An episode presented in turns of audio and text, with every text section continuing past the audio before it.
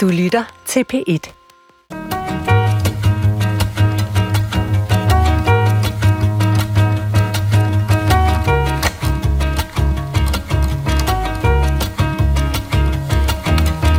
En orgasme hos mig føles så godt. Det er ligesom en varme, der spredes fra mit underliv og ud i resten af min krop, lige fra min klit til min hjerne.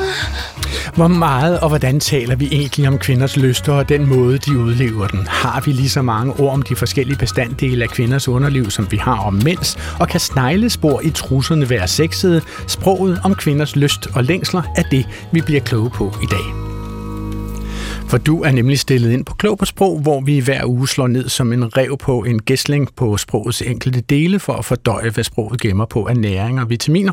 Og man skal jo nok have sovet under en sten for ikke at vide, at det nu på søndag den 28. maj er International Menstruationsdag.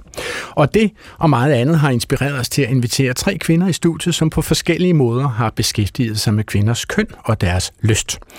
Den første er tv-producent og forfatter, senest til den spritnye bog Håndbogen, fortællinger om, hvordan kvinder onanerer, som udkom den 1. maj i år. Velkommen til dig, Julie Rarlund. Tak. Julie, øh, når vi taler om sproget øh, i, om kvinders underliv, så kan vi jo lige så godt starte med at få svisken på disken. Øh, hvad kalder du din øh, vagina? Altså, øh, når jeg er sammen med min mand, så kalder jeg den for min fisse. Men jeg må også sige, at jeg har været mor øh, primært de sidste 15 år, og øh, derfor hedder den altså også ret tit øh, tissekone. Og hvordan har du det med at bruge ordet tissekone? Det har jeg det så fint med. Det, jeg synes, det er dejligt, at der er sådan et praktisk øh, begreb, som ligesom øh, på en eller anden måde er neutralt, og som handler om noget, øh, noget, øh, noget, hvad, altså noget, hvad den bruges til. Noget funktionsagtigt. Ja, i hvert fald funktion, når man er barn, kan man sige, ja. og det man primært kender den for. Men kone, det er måske, hvad det er. Det, jeg synes, det er sådan, kone er lidt Elin Reimer-agtigt. Ja, det kan godt være. Men Ikke et ondt ord om Elin Reimer. Altså. Vi har, øh, Men man hænger bare i noget Karen men Vold jeg, sige, men jeg, jeg kan så sige til dig, hjemme hos os har den faktisk i mange år hed Tissebøffen. Så det ved jeg ikke, om bliver meget bedre øh, og mindre Elin Reimersk. Men, øh, men det, så, så jeg, jeg har ikke noget problem med ordet kone eller mand eller de her... Øh, Okay. Tissebøffen. Tissebøffen. Det lader vi stå et øjeblik. Min- Min næste gæst har beskæftiget sig offentligt med sit og med andre kvinders underliv i syv år og er journalist og podcastvært og indehaver af den stadig mere svulmende Instagram-konto KH Underlivet med knap 20.000 følgere. Og nu er altså også forfatter til bogen af samme navn, som udkom dagen efter Julia Rarlunds bog, og det gjorde den altså den 2. maj i år. Velkommen til dig, Emma Lipner. Tak skal du have. Emma, jeg bliver jo altså også nødt til at spørge dig, har du en samlet betegnelse for dine kønsorganer? Jamen, det er jo det, du siger selv samlet, øh, som jo også tilkendegiver, at vi øh, typisk har to forskellige ord. Ikke? Vi har øh, et for de ydre, og så har vi et for de indre. Og her Hvad, tænker hvad vil du bruge om dine ydre, og hvad vil du bruge om dine indre? Jamen, øh, der vil jeg bruge øh, øh, de latinske betegnelser. Øh, vulva, som betegner det ydre, og vagina, der betegner det indre, altså muskelrøret indeni. Ja. Og der er mange, der tror, at hele herligheden bare hedder vagina, og det, det gør det ikke. Øh, det er i hvert fald en, en forsimpling. Og så kaldte du det muskelrøret, hørte jeg dig Det er sige. jo skeden indeni. Ja, okay. det er jo- det er jo- muskelrøret. Der, hvor vi lærer, at the action happens i seksualundervisningen. Ikke? Men øh, Men hvornår og i hvilke sammenhæng vil du bruge ordet vulva og vagina? Er det, når du står i øh, Danmarks Radio P1? Ja, ej, øh, på, på min, øh, min egen platform, der bruger jeg de ord øh, alt efter, hvad der passer bedst. Men i mit eget privatliv, der, øh, der hedder den alt, som jeg kan komme i nærheden af. Det er meget øh, kontekstafhængigt. Men jeg bruger også selv fisse ret meget. Jeg er også begyndt at bruge fisse som et øh, tillægsord, altså noget kan være fisset, ligesom noget kan være pikket. Øh, ja, så det, det er lidt kontekstafhængigt, vil jeg sige. Ingen nævnt, ingen glemt. Hvad vil det sige at være, være fisset, og hvad vil det sige at være pikket? Nu, nu står jeg og rødmer faktisk. Ja, altså pikket, det er meget sådan, du ved, her kommer jeg, direktøren for det hele, hurtig knæpper sko, dyr bil, hele pivetøjet. Okay. Øh, fisset, det er mere sådan lidt... Øh, Øh, ja, sådan lidt øh, pornoagtigt pink, øh, lak og læder, eller sådan, ja, det er i hvert fald totalt meget min egen personlige holdning, ikke? Jeg synes, der er en, en, en, der kommer ind og er meget sådan, øh, lang negl, lange vipper, Tessa-agtigt. Det Men du er jo kommet i studiet i dag i, i en øh, lyserød øh, jakke Ja. og en øh, kun svagt anderledes lyserød øh, trøje. Ja, Fifty Øh. Shades of Pink. øh, bluse, vil man. Ja. Ja. ja, det er 50 Shades of Pink. Er, er, er, er, vil du kalde dit øh, tøj øh, for fisset? Det ved jeg virkelig ikke. Vil du? nej, nej. Jamen altså, jeg er her bare for at lære, det kan jeg forsikre dig for. Øhm, altså, min sidste gæst har vi med for at sige til, at vi ikke far vild i, i sprogets slimede og krøllede folder.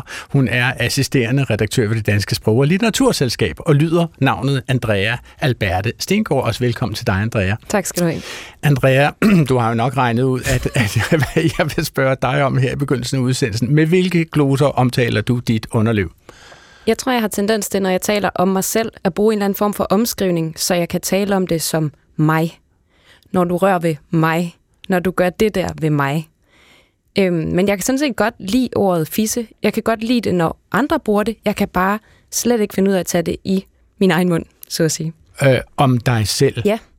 Og er det fordi fisse på en eller anden måde bliver et objekt, eller øh, et, et, et motiv i samtidshistorien, eller øh, at, at det på en eller anden måde er uden, du oplever det som om det er uden for dig, eller hvad? På en eller anden måde. Jeg tror bare, jeg ikke rigt, jeg identificerer mig ikke rigtig med det, og det er på en eller anden mærkelig måde vigtigt for mig, at jeg gør det. Okay. Mit navn er Adrian Hughes, og før jeg spørger, så kan jeg jo oplyse, at jeg omtaler mit eget kønsorgan som en såkaldt pik. Øh, og som homoseksuel cismand, så har jeg kun været inde i en kvindes vagina, øh, så vidt jeg ved, to gange. Og for første gang, første gang jeg var det, det var, da jeg blev født. Øh, så den næste time, så bliver for mig en lodret indlæringskurve, kan man roligt sige. Til gengæld er jeg lidt mere øvet i at sige, velkommen til Klog på Sprog. Emma Libner, altså du har jo meget malen i indledningen til din bog beskrevet den øh, som et hovedspring ind i fissen. Og før vi gør det, så lad os dykke ned i lidt mere indholdet i selve bogen. Altså hvad vil du gerne have, at dine læsere skal have ud af din bog KH Underlivet? Jamen jeg har jo egentlig skrevet den til unge Emma, der øh, var fuldstændig skrub forvirret over alt, hvad min fisse gjorde, øh, da jeg var yngre. Øh, var, den, var den lugtede den, så den rigtig ud, øh, var den for våd, var den for tør. Altså, der har bare været rigtig mange øh, ting omkring den, som jeg har været øh, bekymret omkring og bange for og følt mig forkert over. Så jeg har skrevet den her bog til øh, andre med en fisse, som, øh, som kunne have brug for en håndsrækning, så de ikke føler sig alene eller forkerte, og også i et større perspektiv øh, kan stå lidt op for sig selv, kræve orgasmerne i soveværelset, kræve ordentlig behandling hos lægen, når man tropper op med menstruationssmerter for eksempel. Så øh, det er ligesom en øh, hjælp til selvhjælp. Okay.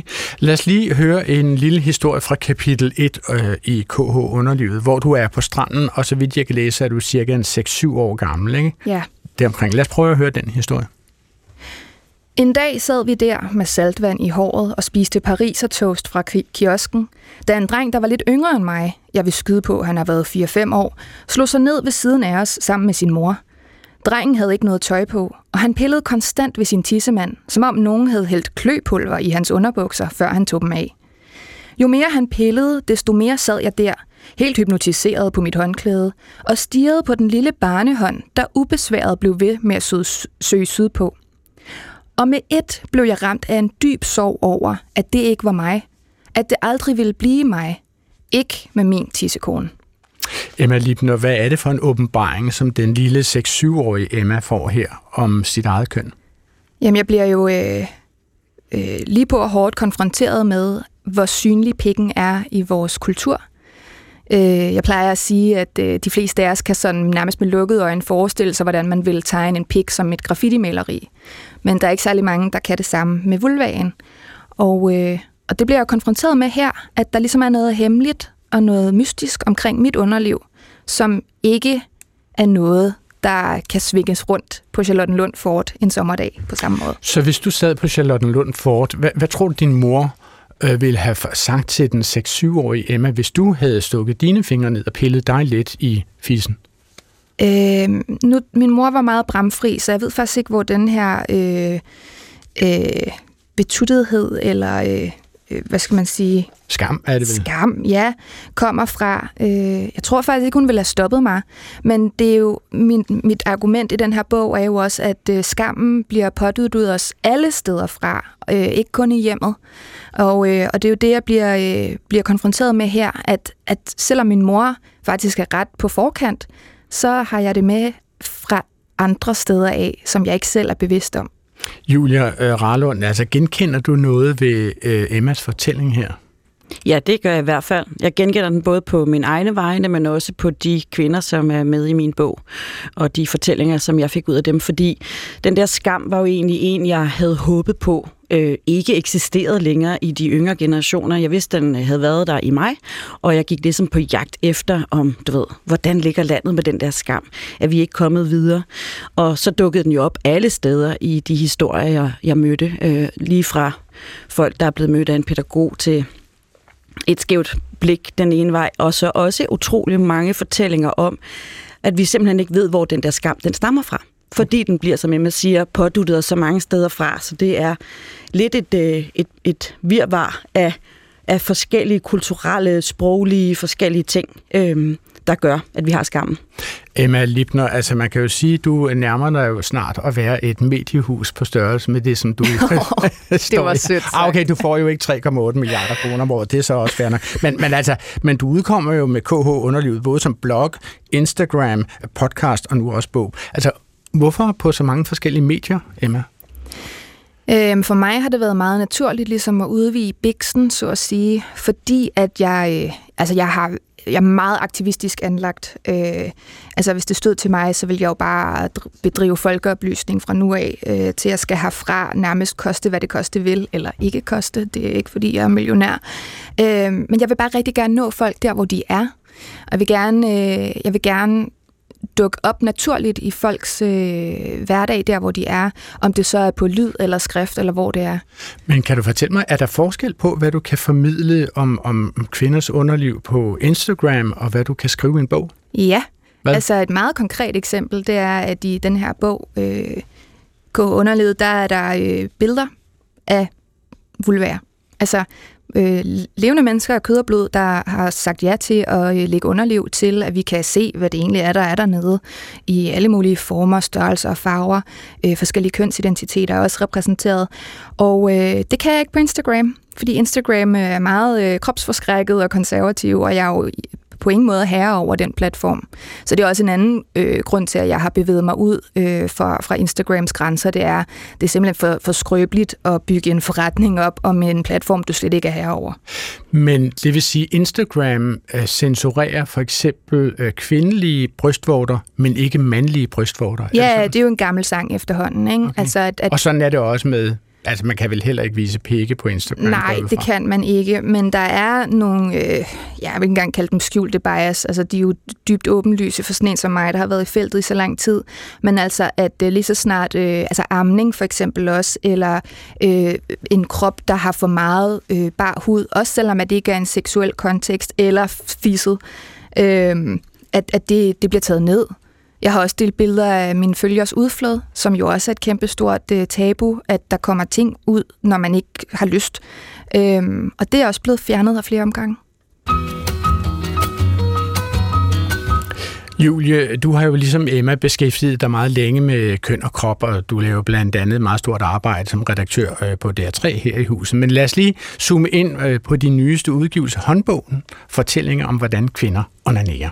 Altså, øh, hvorfor synes du, at der er behov for sådan en håndbog, Julie? Ja, nu skulle man jo tro, at jeg siger det, fordi jeg står herinde, men jeg synes faktisk, at vi mangler et sprog for det. Øh, jeg synes, at øh, eller jeg opdagede, at jeg ikke selv havde noget sprog for det. Jeg har ellers sprog for det meste, og, øh, og, øh, men jeg opdagede, at øh, jeg ikke spurgte mine veninder, hvordan de onanerede for eksempel. Jeg kunne spørge dem, vi kunne snakke om vores sexliv, vi kunne snakke om utrolig mange ting, men det der med at gå helt ned i detaljen, der hedder, hvordan ligger du? Ligger du på siden? Ligger du på maven? Bruger du hånden? Bruger du ikke hånden? Bruger du en finger? Bruger du tre? Altså, at der var et eller andet ekstremt stort skridt i det spørgsmål.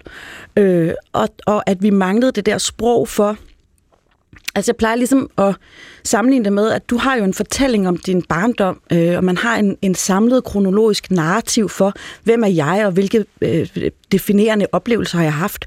Og der er vores seksualliv med os selv jo også virkelig definerende, men vi taler ikke om det, og vi lægger det derfor ikke med ind i den der i det andet narrativ. Og der tror jeg bare, at vi alle sammen godt kunne måske få en bedre samlet forståelse af os selv, hvis vi kører, sammenkørte de to spor. Men er det din fornemmelse, at det er nemmere for kvinder at tale om den sex, de har med andre, end den sex, de har alene? Ja, Der er et eller andet omkring det der med at, at have et begær, der ikke er rettet mod nogen. At uh, vi må gerne begære en partner, vi må gerne, altså nu siger vi, altså vi er jo heldigvis kommet langt, og selvfølgelig må vi gerne begære, vi må gerne være liderlige, vi må alt muligt. Men der er et eller andet med, at øh, begær uden modtager er en mærkelig størrelse, og at det, at jeg kan stå for eksempel her og sige, at jeg er liderlig i forhold til en partner, er anderledes end bare at sige, jeg står her liderlig bare for mig selv. okay. ikke? Alle nu, griner jo også af det. Ikke? Ja. Men nu taler vi jo om onani, ikke? Og, og det har vi faktisk, Andrea Alberte Stengård, det har vi fået et lytterspørgsmål om, og det vil jeg tage nu. Det er Sten Larsen, som spørger om udtalen onani breder sig her og er ved at ruge onani fra truet. Altså han synes, det lugter lidt af en ornestation. Øh, onani udføres øh, jo sjældent af en orne, skriver han, og, og forklarer så, at en orne jo er en handgris, hvis ikke vi skulle vide det i forvejen. Og så øh, spørger han os om, øh, altså om vi her i programmet skal slå til lyd for, at folk udtaler onani med et lukket ord, og ikke det her åbne ornani. Altså, jeg er faktisk ikke særlig bekendt med udtalen ornani. Når du har ikke hørt det? Ornani? Nej, det synes jeg ikke. Det, øh, det er korrekt, at der er noget med udtalen med det her ord. Øh, altså, vi har muligheden. Den danske ordbog opfører to mulige udtaler. Den ene er onani, det vil sige en lidt mere åben o-lyd, og så har vi onani, som er lidt mere lukket o-lyd. Det er de to, der er i spil, og det tror jeg også er dem, man typisk møder, men jeg tror oftest, man vil møde onani. Mm-hmm. Og, og hvor kommer selve ordet onani fra? Onani kommer fra, øh, og det kommer fra omkring 1700-tallet, men egentlig at referere det helt tilbage til en historie fra første Mosebog, øh, hvor vi møder manden Onan, og Onan bliver af sin far op, opfordret til at have samleje med sin svigerinde, fordi hans, øh, hans bror er død, og faren vil gerne have, at slægten skal føres videre. Men det vil Onan ikke, og derfor så afbryder han samlejet og kommer derved til at spille sin sæd på jorden. Og derfor har vi betegnelsen onani. Altså, det er jo faktisk ikke en fortælling om onani, det her. Det er en fortælling om afbrudt samleje. Men det er derfra, vi har betegnelsen onani, at man spiller sin sæd, uden at det er i forplantningsøje med. Men, men, men så er det, at jeg må spørge, altså, øh, og det var jo sådan set et svar til Sten Larsen, det her, men, men er selve begrebet onani generelt på dansk behæftet med skam, vil du sige, Andrea? Øh, med skam? Ja. Det ved jeg ikke, men der er i hvert fald en øh, samfundsmæssig sådan diskurs, der handler om, at øh, det ikke er noget, vi taler så meget højt om. Altså man kan sige, øh, jeg ved tilfældigvis, at H.C. Andersen øh, førte bog over det. Altså, han synes godt lige, han ville finde ud af, hvor meget han gjorde det, hvor lidt han gjorde det. Og, og så, øh, så lavede han øh, små anmærkninger i sin dagbog, hvor der stod O-dag. Og så var det meningen, at kun han vidste, at det han, havde han altså beskæftiget sig med det, som på H.C. Andersens tid blev kaldt selvbesmittelse. Mm. Men hænger den der selvbesmittelse stadigvæk ved, tror du? Andrea? Jeg synes i hvert fald, det er interessant, at hver gang man nævner det her faktum om H.C. Andersen, så, øh, så, synes vi, så betragter vi det lidt som et kuriosum, eller vi griner lidt af det. Julie? Jamen, jeg tænker også bare, at der udkommer jo en bog i 1700-tallet, som er en bog, der hedder Onani, som er ligesom den første, første værk om onani. Og der handler det kun om, hvor forfærdeligt det her er. Og Andrea, når du siger, at Onan han går ud og spiller sin sæd, så ligger der også noget i, at man, altså, det er forkert, fordi det, er, det går ikke det gør ikke gavn, det gør ikke det, det skal. Så øh, det at spille sin sæd er jo i hvert fald en, en negativ kontekst på en eller anden måde. Ikke? Mm. Øh, Julie, jeg kunne godt tænke mig at høre, øh, i, i, i din bog, så udover at du har mange øh, kvinder, som fortæller om deres øh, onani, en af de ting, som jeg synes går allermest igen i alle de beskrivelser, de har af deres onani, det er, hvordan de generelt føler skam ved deres øh, onani. Hvordan kan det være, Julie? Jamen altså igen, jeg, jeg, jeg ved det simpelthen ikke, og jeg synes, det er så ærgerligt. Øh, jeg har været på jagt, øh, jeg havde allieret mig med Nationalmuseet og forsøgte at gå på jagt efter den her skam øh, med Mette Byrhjel derindefra. Det eneste, vi sådan med sikkerhed kunne sige, det var, at Luther, han var i hvert fald ikke god for den kvindelige orgasme og den kvindelige klitoris. Han, øh, han får altså sat noget skyld og skam i gang i os, som vi på en eller anden måde her 500-600 år efter er stadigvæk er i gang med at ryste af os. Men hvordan havde du det så med at sidde der sammen med, jeg kan, er, det, er det 20 eller 25 ja. eller 30 eller noget af den stil. Øh, forskellige kvinder, som fortæller om deres helt konkrete erfaringer med, hvad de gør, når de onanerer. Altså, hvordan var det at sidde og interviewe dem om det? Altså, det var jo øh, noget, jeg besluttede mig for, at det skal ikke være pinligt. Jeg besluttede mig for, at det kan simpelthen ikke passe, og jeg tror, det er noget af det, der kan være med til at hjælpe det her. Det her med, at man mentalt tager en beslutning om, det, det, det må simpelthen ikke være pinligt at sidde og tale om det her. Det er helt naturligt, alle gør det. Så det var med den indgangsvinkel, jeg tog, øh, tog, øh, tog, øh, gik ind i interviewsene med. Selvfølgelig var det en svær castingproces, øh, og man kan sige, rent sprogligt, så gjorde jeg det, øh, når jeg skulle finde folk, at jeg øh, startede næsten altid med at række ud til folk og spørge, om de muligvis kendte nogen, der vil være interesseret. og hvad med dig selv? ja. Fordi det var sådan en lidt blødere indgang, fordi det var jo meget, egentlig var selve interviewsene ikke særlig svære, men det var svært at, at åbne den første snak, når jeg skulle begynde at finde ud af, hvem der skulle være med. Okay, og så gør du jo også det i din bog, at du har forskellige øh, guides. Du kalder jo din bog en håndbog, og, og, og du giver forskellige guides til mange forskellige ting, analsex og meget andet. Øh, kan jeg lige bede dig om at læse en af de guides op? Det kan du i hvert fald. Værtrækningsguide. Din værtrækning kan hjælpe dig til at få bedre orgasmer og styrke din ophidselse. Men i første omgang kan den også bare hjælpe dig til at mærke efter og øge tilstedeværelsen i din egen krop. Du kan prøve den her øvelse. 1. Læg dig på ryggen med din hånd placeret lige under din navle. 2. Træk vejret ind, så du mærker, hvordan din mave fyldes, helt ned til der, hvor du holder din hånd. 3. Pust ud, og mærk på samme måde, hvordan din mave tømmes for luft lige der, hvor du holder din hånd. 4. Gentag 20 gange, og mærk, hvordan din hånd bevæger sig op og ned i takt med din vejrtrækning. Og hvad er det, læseren skal have ud af disse her guides, Julia? Jamen for mig handler det jo om at øh, få en mere kropslig forståelse af sexbegrebet og onani og orgasmer. Jeg vil gerne ind i et nydelsesbegreb. Jeg synes, at onani og sex handler meget mere om at være til stede i sin krop. Så jeg prøver jo ligesom at lave nogle guides, som handler om, at onani ikke bare handler om at øh, komme øh, hurtigst muligt, men det handler om at få det ret i sin egen krop, være bevidst om sin egen krop, ture være til stede, mærke alle de følelser, der er i ens krop. Andrea Alberte Stengård, altså øh, du er jo med for at holde vores næse helt ned i den sproglige øh, plovfuger, men, nu, men du er jo også en ung kvinde, kan man sige, så, så jeg vil spørge dig, altså, hvordan det påvirker dig at høre den her guide læst op i, i radioen, altså om hvordan også du eventuelt ville kunne få et tættere forhold til din egen krop.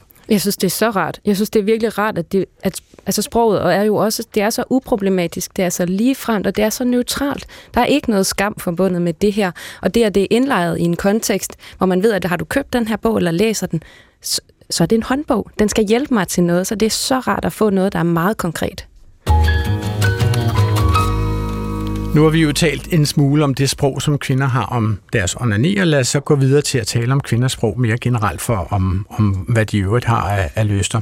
Altså Emma og Julie, vil I sige, at kvinder generelt har svært ved at tale om seksuel lyst? Hvad vil du sige til det, Emma? Øh, det har jeg faktisk lidt svært ved at svare på, fordi at øh, jeg kan jo i sidste instans kun tale for, for egen regning, men øh, jeg har jo en Instagram-profil, hvor at mange finder vej til min indbakke og ligesom øh, fortæller mig om deres tanker og følelser og oplevelser der. Og der vil jeg sige, der, der er det meget tydeligt, at der er mange, der struggler i forhold til øh, både at tale om det øh, med med særligt partnere, men også øh, at, at tage handling på, hvis der er noget, som man øh, længes efter, noget man gerne vil prøve, noget man gerne vil ændre. Øhm, ja, så det fylder rigtig meget. Og, og jeg tænker også, at det, at der er nogen, der skriver til en, altså let's face it, en, en fremmed på nettet, øh, siger også noget om, at øh, vi måske ikke altid har nogle øh, steder at gå hen med de her øh, tanker. Så de tager den ikke med deres nærmeste? Øh, ikke dem, der skriver til mig i hvert fald. Eller de vil gerne lige have nogle støttehjul til at kunne tage, tage den med deres nærmeste. Men så kan man jo sige, at, at din Instagram-profil er jo så også et forum, hvor de tager den med hinanden. Altså, det, hvor du skaber jo hele tiden tråde, som bliver selvhjælpsgrupper inden for både det ene og det andet. Altså, det vil sige, det insisterer jeg på, fordi at øh, der er mange, der skriver til mig med deres livshistorie, havde jeg sagt, øh, og føler sig dybt forkerte. Og det er bare beskeder, som jeg modtager på ugentlig basis. Så, øh, så for mig ligger der også en ret stor øh, et stort projekt i at synliggøre, at der altså ikke er nogen, der er alene om de her øh, bekymringer. Men nu var der jo en, en, en selvhjælpsklassiker, som hed Kvinde kendt din krop, og som udkom allerede tilbage i 1975, og den er sådan set blevet revideret, så vidt jeg har kunnet kigge mig frem til øh, i fire udgaver frem til, jeg tror den sidste var i 2013 måske. Mm. Altså, altså, hvordan kan det være, at der stadigvæk er tabuer forbundet med noget, som, som vel har været ude i det offentlige rum, altså fra cirka 1975 og frem efter? Har du et bud på det, Julia? Altså nu vil jeg sige, nu har jeg alle udgaverne af Kvindekamp op derhjemme, og øh, der er ret stor forskel på sproget i 75, og der er stort set ikke noget sprog for onani og deslige. Det er sådan noget med bistandshjælp, og det er sådan meget, øh, det, det er sådan et ret politisk øh, okay. projekt. Det var røde mor. Ja, der er selvfølgelig også en del krop og dejlige billeder og sådan noget, men, men, øh, men man kan sige, at jeg gik jo egentlig kun i gang med den her bog, fordi jeg var nede og købe en anden bog for noget tid siden, øh, der hed Glæden ved skeden, og intet ondt ord om den, for den er rigtig god, den bog. Men jeg opdagede, at ordet onani måske er der to gange, og der er ikke et afsnit om onani, for eksempel.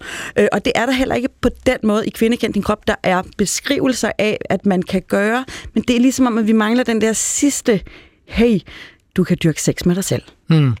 Jeg spekulerer bare på, altså, øh, og det er også et spørgsmål til dig, Emma, altså tror du jo simpelthen på, at det ville gavne os alle sammen, hvis alle var pivåbne om alt med alle? Altså er det her noget, vi også skal tage med vores kolleger hen over øh, kaffeautomaten? Øh, det ved jeg ikke lige med onani. Jeg tror også, jeg vil synes, det var lidt ubehageligt egentlig at sidde øh, øh over frokosten med min øh, chef og skulle snakke om øh, vedkommende sexliv. Øh, der vil jeg meget hellere tale om cyklus og menstruation, som jo påvirker os, mens vi er på arbejde. Øh, ja, så det, der, ja, det er ikke fordi, at vi bare skal snakke om alt, men øh, hvis vi har problemer, hvis vi oplever noget, som virkelig påvirker vores livskvalitet, så synes jeg da, at det er øh, grund nok til at snakke om det i en mere offentlig kontekst. Ja, altså jeg synes jo helt klart, at øh, det meget gerne må være en privat sag. Det, man skal bare have det som privat sag, men for guds skyld skal vi ikke lade være med at lade det være en skamfuld privat sag. Okay. Uh, nu er det sådan, at um, jeg har for nylig researchet meget min egen familiehistorie, og den har jeg udgivet både som uh, podcaster på. Men altså, om en letlevende kvinde i 50'erne uh, var der en samtidig kilde, som i talende er 95 eller deromkring, som sagde til mig, um, hvis man ikke har noget imod forsuttede bolcher, så var hun nok den ypperste i sin genre. Altså han talte om det, som han omtalte som en demimonde, altså en letlevende kvinde. Det der med forsuttede bolcher, altså Andrea, kan du forestille dig et, et nutidigt menneske, eller samtidigt menneske, han har sagt, som vil bruge ordet forsuttet bolsje om en kvinde, eller en mand for den sags skyld? Mm, nej, og jeg kan måske især ikke forestille mig, at kvinder vil kunne kalde andre kvinder for et forsuttet bolsje. For mig lyder det som noget, en mand kunne have fundet på at oh. sige til en kvinde. Tror du også det, Emma? Jeg får faktisk lige lyst til at indvende, at øh, der jo faktisk kom en, øh, en rapport for et par år tilbage. Jeg tror, det var Vive, der lavede den, men jeg er lidt usikker. Jeg ved bare, at øh, den kom i landsdækkende medier, og den viste, at der også blandt unge i dag det har så været to år siden cirka, øh, er det her narrativ om, at øh, piger og unge kvinder, som er løse på tråden, de er nogle slots, altså nogle horer, øh, hvor at det samme ikke gælder for drenge og unge mænd. Øh, så der er jo også en ungdomskultur, som har arvet nogle af de her narrativer, øh, som jo så påvirker, hvordan vi ser os selv og begår os. Ja, og det hænger jo lige præcis også sammen med sproget og det handlingsanvisende, som du talte om før, Emma. Det her med, at derfor tror jeg, det er svært for kvinder og piger at sige, jeg vil gerne have det her. Fordi man er simpelthen bange for at være for lystig, for liderlig, for handlingsanvisende, fordi det virker som om, man er for villig. Der er stadigvæk desværre øh, den her øh, luder Madonna-ting, som øh, vi burde komme af med snart.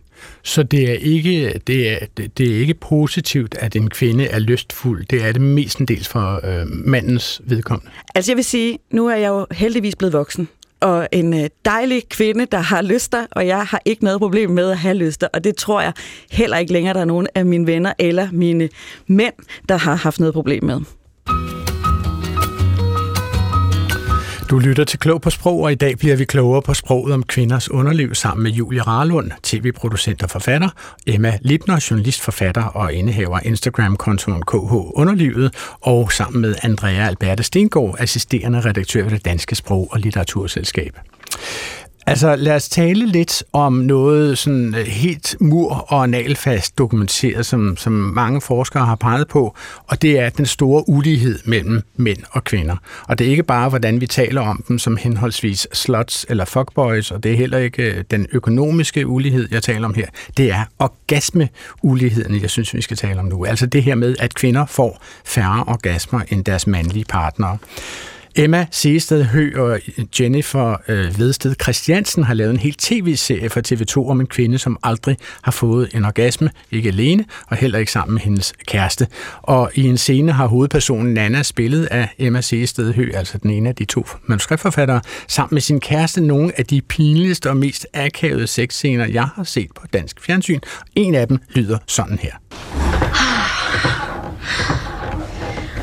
Det kommer snart. Kommer. Ja. Du skal komme.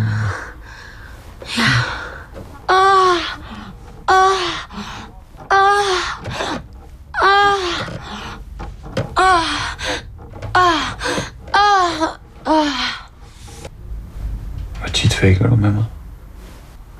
Det ved jeg ikke. Altså, jeg kan ikke komme overhovedet. Ja, det var altså et lille glimt fra afsnit 3 af serien Killjoy på TV2. Altså, øh, genkender I øh, den her fakede, spillede orgasme? Du står og smiler over hele femøren, Julie. Jeg synes bare, det er, en, øh, det er en god scene, og det er en god serie. Jeg er virkelig glad for, at de har lavet den, fordi jeg tænker, at øh, det hele her er, er, er med til at, at give os det sprog og, og få gang i de her debatter.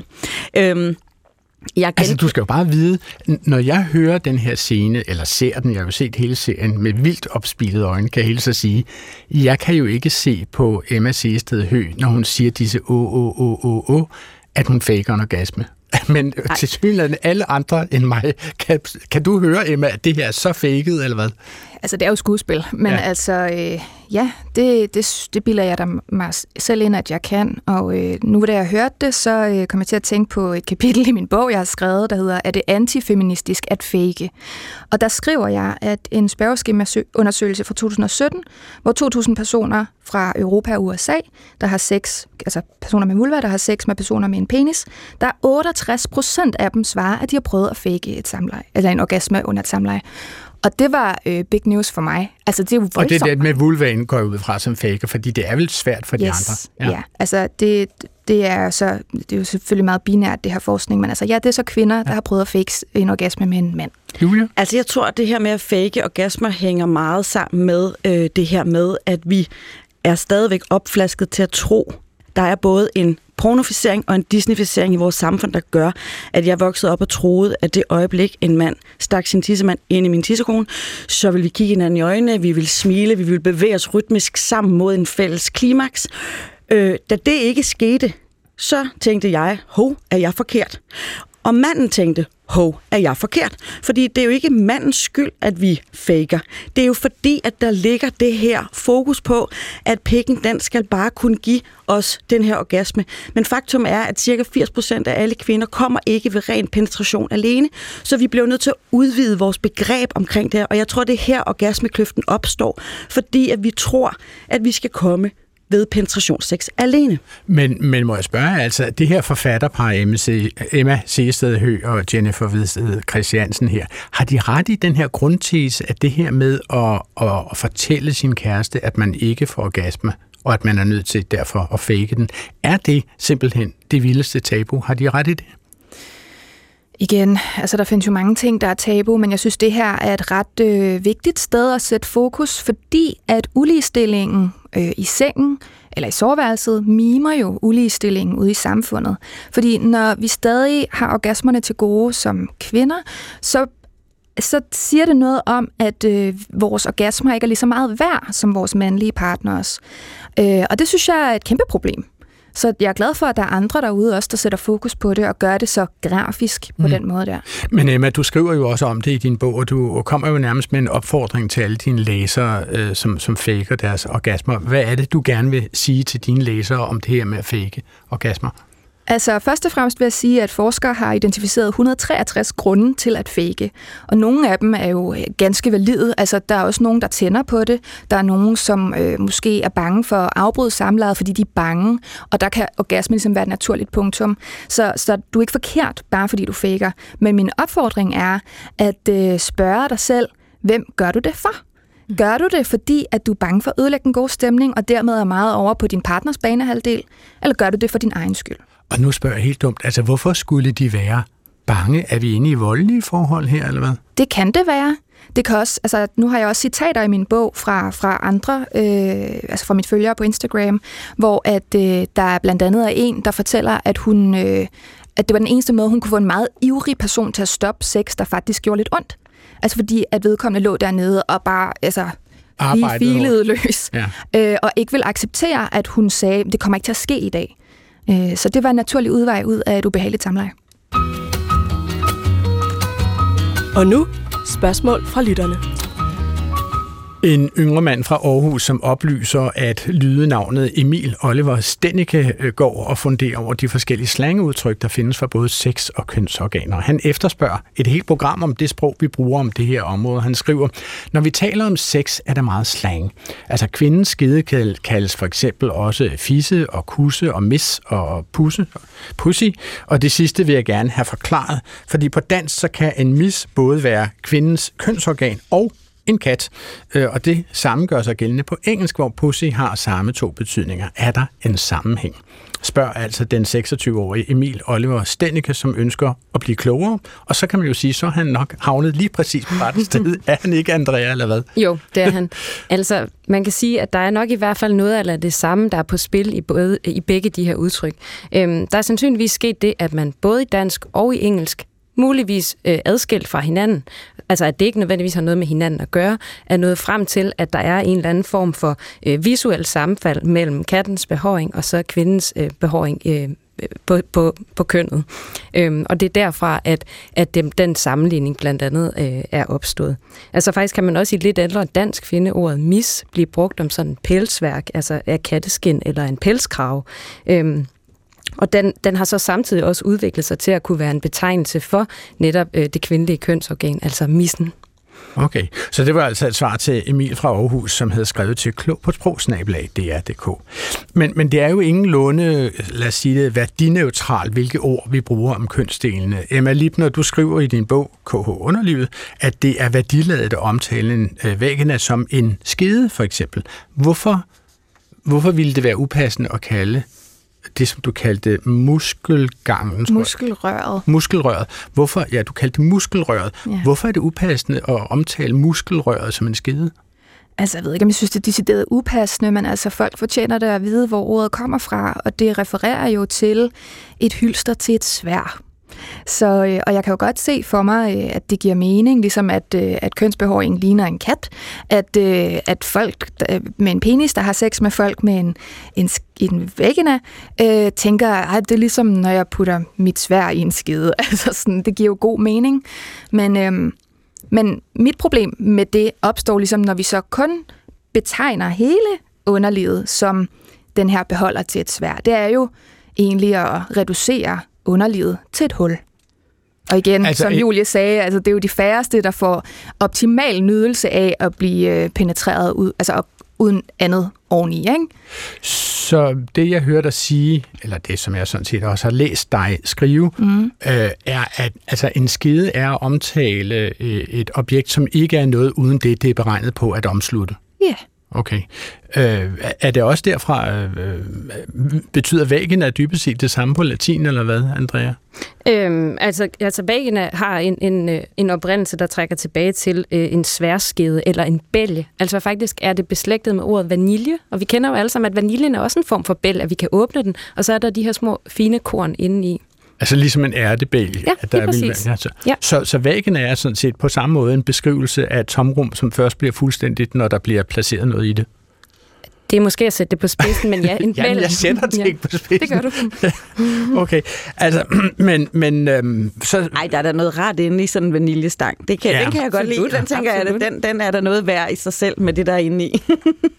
Men, men Emma Libner, altså bare på flappen, altså af din bog, øh, det sagde jeg så, øh, opremser du et sted mellem 60 og 70 år, jeg har ikke talt nøjagtigt efter, øh, med kælenavne for, hvad dine følgere har svaret, når du har spurgt dem, hvad de kalder deres eget underliv. Og nu nævner jeg bare i flæng øh, babyboksen, Kuchi, Fisletten, Fru Knudsen, Huha, Karen Margrethe, der må jeg sige, der stussede jeg. Karen Margrethe, what? Nå, Pinsvinet, Punani, Woohoo, Undervognen, Vaggy, eller også Waggy måske. Har, Emma, har du selv favoritter blandt de svar, som dine følgere har givet dig øh, med deres betegnelser? Øh, det ved jeg ikke, det har jeg sgu ikke lige tænkt over. Øh, men jeg vil sige, at der står også herrehul, og jeg øh, har egentlig overvejet, om der vil være folk, der følte, at det var øh, lidt, øh, hvad skal vi sige, nedladende. Men historien om lige præcis det ord, altså herrehul, det er, at der var en øh, trans mand, som også øh, pitchede ind. Ja, det vil altså sige en mand, der har en vulva. Øh, og, øh, og det var ligesom en måde at kunne identificere sig bedre med sit køn på. Så det synes jeg var ret fint. Altså igen, det er jo et eksempel på, at vi tager sproget og gør det til vores eget. Så det skulle selvfølgelig med. Okay. Andrea, nu har jeg jo, som jeg nævnte før, aldrig hørt nogen kalde deres øh, muskelrør øh, for Karen Margrethe. Mm. og jeg tænker, at, øh, vil det gå, øh, give mening at forsøge at eftersætte, hvor, hvordan Karen Margrethe kan blive til øh, et muskelrør? Det tror jeg overhovedet ikke, det gør, fordi det her det er sådan enormt kontekstbestemt, og det er jo også derfor, at du, Emma, kan indsamle så mange rigtig fine ord og meget varierede ord for, hvordan vi betegner vores kønsorgan. Jeg tror, vi har rigtig meget brug for at føle, at den øh, navngivning, vi giver den, er en, en en helt reel form for navngivning, ligesom når vi skal navngive øh, et barn. Det der med, at vi har brug for, at vi identificerer os med, hvad vi kalder det. Sådan tror jeg, mange har det, og det er måske derfor, at vi også har haft så svært ved at finde et ord, der sådan slår igennem på tværs af alle kvinder, som de synes er en god betegnelse for deres kønsorgan. Så, så, så par, der går og venter et barn, går meget op i, om de måske venter en Alfred, eller en Albert, eller en Willy, eller en Hardy, eller øh, hvad vedkommende skal hedde. På samme måde navngiver man også sin egen siger jeg så, mis. Det, det kunne der være noget, der tyder på, i hvert fald når, når Emma kan indsamle så mange forskellige bud på, hvad man kalder den. Ja, men er det ikke lidt det samme som, at er der lige så mange ord om pikken, tror jeg? Altså, vil, øh, er der, går, går mænd på samme måde og digter forskellige uh, lille her Alfred dernede, eller sig goddag til, nu skal du se, hvad far har til dig, og hvad de ellers skal finde på at sige om det. Er der lige så mange ord for det mandlige lem, som der er for det, den kvindelige kønsdel, tror du, Emma? Øh, jeg er ret sikker på, at det ikke er tilfældet. Øh, og jeg, Hvordan altså, kan det være? Øh, jamen igen, det er, meget, det er meget mere genkendeligt, øh, øh, en, en meget mere genkendelig kropsdel, fordi at den ligesom er der, og den, den får meget mere i går så en taletid. Vi har jo også hele øh, fadesen nærmest med John Dillermand, som jo kom helt ud og øh, svinge sit store lem ud i internationale medier. Mm. Øh, ja, den kom helt ud af havelån. Den kom helt ud. Det var ikke kun sagsløse naboer, den øh, generede. Altså, og, og det har, ser vi bare ikke på samme måde med, med den kvindelige pandang. Så jeg, jeg er enig øh, i, at der kan være noget empowering i at finde et sprog, men jeg tror også, at når vi har så mange ord for én ting, øh, og mange sådan kuriøse bud, så er det også et udtryk for en form for berøringsangst, fordi vi har jo ikke samme øh, sproglige øh, rodebutik, når det kommer til andre kropsdele. Okay. Altså, jeg bruger et eksempel i bogen, som måske er lidt sygt, men altså sådan, man går jo ikke ned til lægen med vejrtrækningsproblemer og kalder ens lunger for luftens helte. Altså sådan, det, men vi har eksempler på, at folk går til lægen og ikke rigtig tør sige det, som det drejer sig om, hvis de for eksempel har øh, kløe i underlivet. Men det interessante er også, at når vi danner slangord, så er det oftest typisk uh, hele domænet omkring det, der er tabubelagt, som vi laver slangord ud fra, fordi vi har brug for noget andet og nærme os det på. Mm. Jeg synes sådan et ord som joni ligger relativt godt i munden. Altså, øh, Julie, kan du lide ordet joni? Min joni? Ja, det kan jeg. Men det er også, fordi jeg godt kan lide at få joni-massage. Ja. Nå, og det er simpelthen, this is a thing? Det er en ting, ja. Og, det er så, og der synes jeg også, det er meget rart, at det faktisk er sådan lidt uh, distanceret, at man ligesom kalder det det, og det, det er sådan fordi at det netop for mig ikke handler om. Øh... Ja, altså du har lige sat et fuldstændig et, et færdselsuheld, et harmonika sammenstød i gang af forskellige forestillinger op i mit hoved. Ikke? Nu må du simpelthen lige udrede mig og tage skærebrænderne frem og få mig ud af de forulykkede køretøjer. Hvad er joni-massage? Joni-massage er jo bare en del af tantra, og tantras tanken handler jo bare, bare ja, men det handler jo egentlig mere om at se hele kroppen som en, øh, et, et nydelsesorgan, og at øh, orgasmen ikke er vigtig, men at vi sådan simpelthen godt kan lide og kan have behov for at blive masseret på alle steder af kroppen, også indvendigt. Mm. Uden at Okay. det skal udmønte sig i en orgasme. Okay. Det, ja, det er det, eller, der er det eller, vigtige. eller en sag for lægestyrelsen, eller hvad den Præcis. hedder. Nå, men, men øh, Joni, altså giver det mening at eftersætte Joni sådan øh, etymologisk, om man så må sige, Andrea? Det kan vi godt. Altså, yoni kommer fra sanskrit. Altså, det er en betegnelse for det kvindelige, øh, det kvindelige kønsorgan øh, inden for hinduismen. Okay, så vi har sanskrit med. Øh, så er der sådan et ord som punani, som jeg også har hørt. Øh, hvor, øh, hvor kommer sådan noget fra, punani, om? Så vidt jeg ved, er det et hawaiiansk udtryk, der betyder noget med blomst, noget med, øh, noget med en himmelsk blomst. Ja, men så fik det også ligesom en opblomstring af, øh, i den amerikanske rapkultur. Okay. Jamen altså, det kan man jo sige samlet set var et lidt længere svar til den 26-årige Emil Oliver Stennike fra Aarhus. Du kan sende dit spørgsmål til klog på sprog Altså lad os så øh, tage fat i det, som øh, øh jeg indledte programmet med at forklare, nemlig at det øh, nu på søndag er øh, den store internationale øh, menstruationsdag. Øh, og, og grunden til, at det er det den 28. 5., det er jo, at øh, det simpelthen er sådan, at øh, den gennemsnitlige cyklus er 28 dage, og den gennemsnitlige øh, varighed af en menstruation er 5 dage, så derfor tager man altså den 28. i 5. som den internationale menstruationsdag. Og så skal jeg sådan kigge dig dybt ind i øjnene, Julie, og spørge dig, du var selvfølgelig godt klar over, at der var noget, der hed international menstruationsdag, ikke også? Jo, det var jeg. Og jeg vil også sige, at maj måned faktisk er international masturbationsdag. Øh, måned. Ja, ja. Really? Yes. Der kan du Så- se, jeg lærer, jeg lærer nyt for hvert sekund, der går Det er godt, rundt. Adrian. det er det simpelthen. Ja. ja. Okay, Andrea, du vidste selvfølgelig også godt, at der var international menstruationsdag nu på søndag, ikke også? Jeg vidste også godt, jeg har set et par opslag på Instagram, der, øh, der fortæller mig, at, øh, at det er på søndag. Ja, jeg spørger jo ikke dig, Emma Libner, for det var jo på et af dine medier, at jeg blev opmærksom på, at det her fandt sted. Så prøv lige at tale mig igennem, altså hvad skal vi bruge den internationale menstruationsdag til? Det er et godt spørgsmål, øh, og der er ligesom flere svar. Altså, den oprindelige menstruationsdag blev øh, hvad skal man sige, opfundet eller øh, taget initiativ til i WASH-sektoren, som er den del af NGO-branchen, der beskæftiger sig med sanitet og hygiejne, i, i særligt i udviklingslande, hvor at der øh, sjældent er rent vand og toiletter, øh, og hvor at man jo har arbejdet i mange år, og først senere ligesom tænkt, der er jo nogle ekstra udfordringer for menstruerende personer de her steder. Øh, så der fandt man på at lave en oplysningsdag, øh, sådan internt for branchen, hvor man kunne begynde at sætte fokus på, hvordan kommer vi det her, øh, imødekommer vi de her øh, udfordringer, så vi ligesom løfter alle i de områder, hvor vi arbejder. Øhm, og det er så senere gået hen og blevet, hvad skal man sige, allemands eje, den her menstruationsdag, fordi at problemet med menstruation er jo ikke nødvendigvis, at den er der. Øh, det handler øh, i langt højere grad om, at den er der i øh, et samfund, som sjældent er gearet til at øh, tale om den, som, øh, og når vi ikke snakker om noget, så har vi jo allerede erfaret, så kan, kan der opstå myter, der kan opstå tabuer, som udgør endnu en udfordring for den her i forvejen marginaliserede gruppe i samfundet. Og det gælder jo også herhjemme på forskellige måder. Altså, vi har haft flere debatter om, skal vi have bind og tamponer til rådighed på offentlige toiletter? Skal arbejdspladser begynde at give menstruationsfri til, til menstruerende medarbejdere, som er plaget af stærke menstruationssmerter osv.? Ja, det var jo det, du nævnte i starten af programmet. Det ville du sådan set hellere tale med ja. din chef om øh, i kantinen øh, hen over frokosten, at, at måske skulle der være mulighed for frihed, hvis man har stærke menstruationssmerter. Er det, er det et politisk state, statement, du kommer med det, Emma? Jamen, alt jeg siger er politisk. Øh, for mig er øh, hele den her samtale, vi har, enormt politisk, og menstruation er øh, i, i min optik ikke privat, men politisk.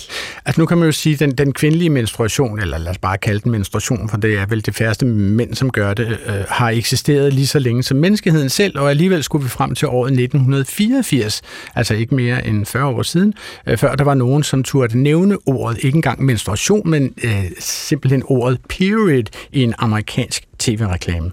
Do you change your life for one week because of that time of the month? Still using pads? Then let me tell it to you straight.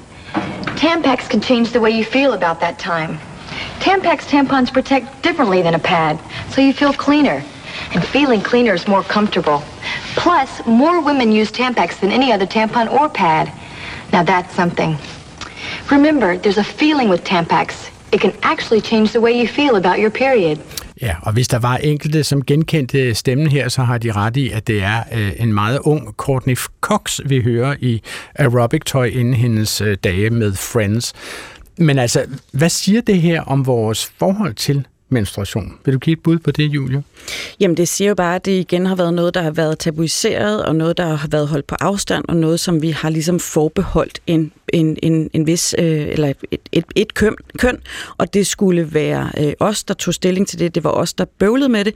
Altså, øh, det er jo heller ikke altså, særlig lang tid siden, at... Øh, altså, jeg kan huske de første Always-reklamer, hvor at øh, alt, hvad man brugte af vådt der, det var blåt. Altså, hvor man simpelthen ikke kan, ikke, kan, ikke kan tage den røde farve ind, fordi man på en eller anden måde skal holde, sig en, holde distance til det.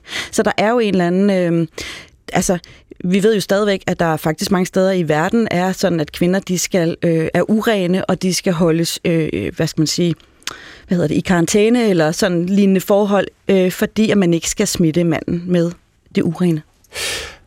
Andrea? Der er, også, der er noget i det der med ordet hygiejne, hygiejneartikler, som jo automatisk øhm, får en til at tænke i, at man er uren. Så der er den her renhed, urenhed. Og det er jo, det er jo ikke nødvendigvis det, det, er jo ikke det problem, som, som hygiejnebindene skal løse. Det er, jo, det er jo et funktionelt problem, at man bløder. Så, så at man burde finde på et helt andet ord, der ikke har den her renhed, urenhed indlejret i sig. Jeg er så glad for, at du nævner det, for det er også en af mine personlige pet peeves. Og, og der er andre inden for den her... Øh hvad skal man sige, sektor øh, med den her menstruationsdag, som også har påpeget det, fordi den oprindelige dag hedder Menstrual Hygiene Day. Øh, fordi det jo er øh, wash-sektoren, der fandt på det, hvor hygiejne ligesom er, er det ord, de bruger. Så der har igennem årene været en debat, hvor det nu øh, er blevet til Menstrual Health Day, eller Hygiene and Health, sådan så man ligesom påpeger, at det ikke kun handler om renhed versus urenhed, men at det også handler om så meget andet. Mm. Jamen, jeg, jeg har bare øh, undersøgt det her med menstruation, og jeg synes, det er rigtig sjovt, at jeg, tror, jeg har altid troet, at sådan noget med åbenhed, det ligesom gik øh, kronologisk op eller ned på en eller anden måde. Men hvis man kigger på gamle dage, så øh, gik man jo rundt med bare ben, havde ikke underbukser, man havde en særk på, en, en menstruationssærk, og så gik man jo friblødte. Øh, det har man gjort på gårdene øh, og i det ganske danske land indtil helt indtil 1800-tallet. Men har det været socialt acceptabelt? Altså har menstruerende kvinder øh, været sådan, havde sagt, velkommen i det gode selskab, eller skulle de bare sådan gå ud på marken og stå og bløde der, mens de hakkede i den? Jamen, altså det tror jeg både de skulle, men jeg, men jeg tænker bare, at man må have haft, på tidligere tider må man have haft et friere forhold til det, ja. end jeg havde troet. Altså, hvis vi, vi spoler tiden lidt frem fra Courtney Cox der fra 1984, så har vi fundet en dansk reklame for Tampax øh, tamponer fra 2002. En mand banker på døren for at hente en kvinde, som ikke er helt klar endnu, og mens hun tager bukser på ind i soveværelset, så ruder manden i hendes køkken. Det lyder sådan her. Åh, oh, lige et minut. Må jeg tage en småkage? Ja, ja. Jeg tager lige lidt ketchup. Ja. Må jeg så også tage en karamel? Ja. Karamel? Ny Tampax Compact. Så diskret og lille, at du slet ikke tror, det er en tampon. Karamel? Jeg har ingen karameller. Ny Tampax Compact. Skabt til at være usynlig. Ja, altså en lidt mærkelig menu, vil jeg sige. Altså en småkage med ketchup og karamel, men øh, sådan, der sker så meget spændende reklamer. Det her er fra 2002, så altså, vi er slet ikke i mål endnu, kan man sige, i 2002 i hvert fald. Eller hvad, Emma? Øh, jamen, jeg får meget stærke associationer til en gammel øh, magasinreklame, altså en trygt reklame for bind. Øh, og den er altså sådan fra før krigen. Øh, den er i farve godt nok, men altså Øh, den reklamerer for den her pakke bind, som er sådan labelless. Så det vil sige, at den, den, der står sådan, is it soap, is it bath salt, is it a box of candies? Altså sådan, det er præcis det samme, mm. øh, at man sådan bliver foranledet til at tro, at det er noget andet, end det er. Julie? Øh, ja. ja, kodet for mig, den reklame er jo diskret. Altså det her med, at man skal gøre det diskret. Fordi det har været en af de store ting øh, og oplevelser, jeg har haft de sidste måske fem år eller ti år i mit liv. Det har været, at jeg har aldrig vidst, hvorfor jeg pakkede mit bind eller min tampon. Nu går jeg ikke med Tampax, fordi jeg synes, at det rør, Tampax har lavet, er også helt forfærdeligt, fordi det handler om, at man ikke skal røre ved sig selv. Så jeg bruger OB, men, men, jeg, men jeg har taget min OB eller mit bind og pakket det ind i min, min hånd og puttet det i bukselom, sådan så at ingen så at jeg gik ud på toilettet med det. Og jeg har simpelthen ikke engang stillet spørgsmålstegn ved det. Og nu har jeg jo heldigvis en 15-årig datter derhjemme, hvor at noget af det, som vi har talt om, det er det der med, men hvorfor skal du skjule, at du går ud på toilettet med et bind? Så der er noget af det der diskrete, som heldigvis, ser jeg i hvert fald, er begyndt at blive mere synligt. Okay. Øh, jeg synes lige, vi skal berøre her til sidst. Øh, nej, vi kan nok ikke nå det. Men altså, I kan muligvis huske Annika Åkærs store mm. menstruations... Øh, øh, man kan finde den på YouTube, det vil jeg anbefale en værd at gøre det. Altså, hvad, hvad skete der op i hovedet på dig, da Annika Åkær gik øh, på TV2 Zulu øh, Gala Award show og Ej, fortalte en lang jeg... sang om, om menstruation? Ja. Det var blev... i 2019. Ja, Øh, det var jo et paradigmeskifte i menstruationskulturen herhjemme.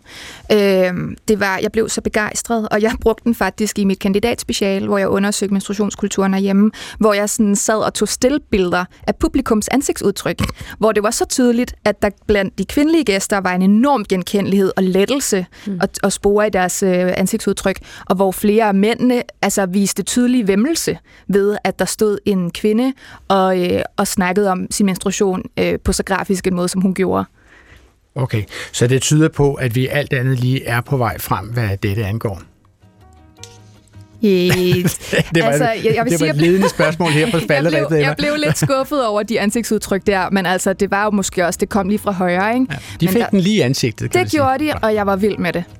Det var, hvad vi nåede i dag, og der var i hvert fald en i studiet, som blev klogere, så må I selv gætte, hvem det var. Og jeg siger tak til mine gæster, Julie Rarlund, tv-producent og forfatter, og Emma Lipner, journalist, forfatter og indhaver Instagram-kontoen KH Underlivet, og til Alberte, øh, Andrea Alberte Stengård, assisterende redaktør ved det Danske Sprog- og Litteraturselskab. Denne udsendelse er tilrettelagt af Anna Sonja Brun og Clara Witt, og konciperet af, af Svala Sigfuser Dottier, og Clara stod for teknikken. Undertegnet Adrian Hughes sagde ordene. Skriv til os på klog på sprog På genhør næste fredag.